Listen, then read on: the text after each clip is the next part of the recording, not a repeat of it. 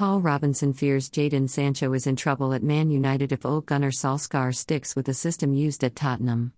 Speaking exclusively to Football Insider, the former Spurs and England goalkeeper said the 21 year old will be worried by Saturday's tactical change. Solskjaer opted to play a 3 5 2 formation at the Tottenham Hotspur Stadium after a dismal 5 0 defeat to Liverpool six days earlier.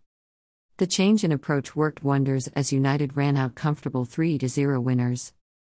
Sancho was an unused substitute in the win, and in a system with no wingers, it is difficult to see where he fits. Earn money online with Freelancer today.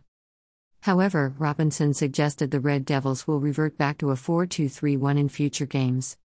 Solskjaer played it very well against Spurs, he told Football Insider. They overran the midfield. The problem is, Sancho does not fit into that system. I cannot see Ole playing that system every week though. It was a tactical switch up that they had clearly worked on in the week. They stumbled on a result and a performance. If they are to stick with that system, Sancho is in trouble.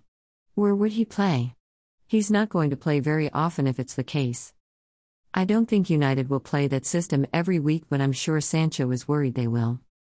Sancho joined United in a £73 million deal from Borussia Dortmund in January. He's made 11 appearances this season. Click here to create a freelance account for free.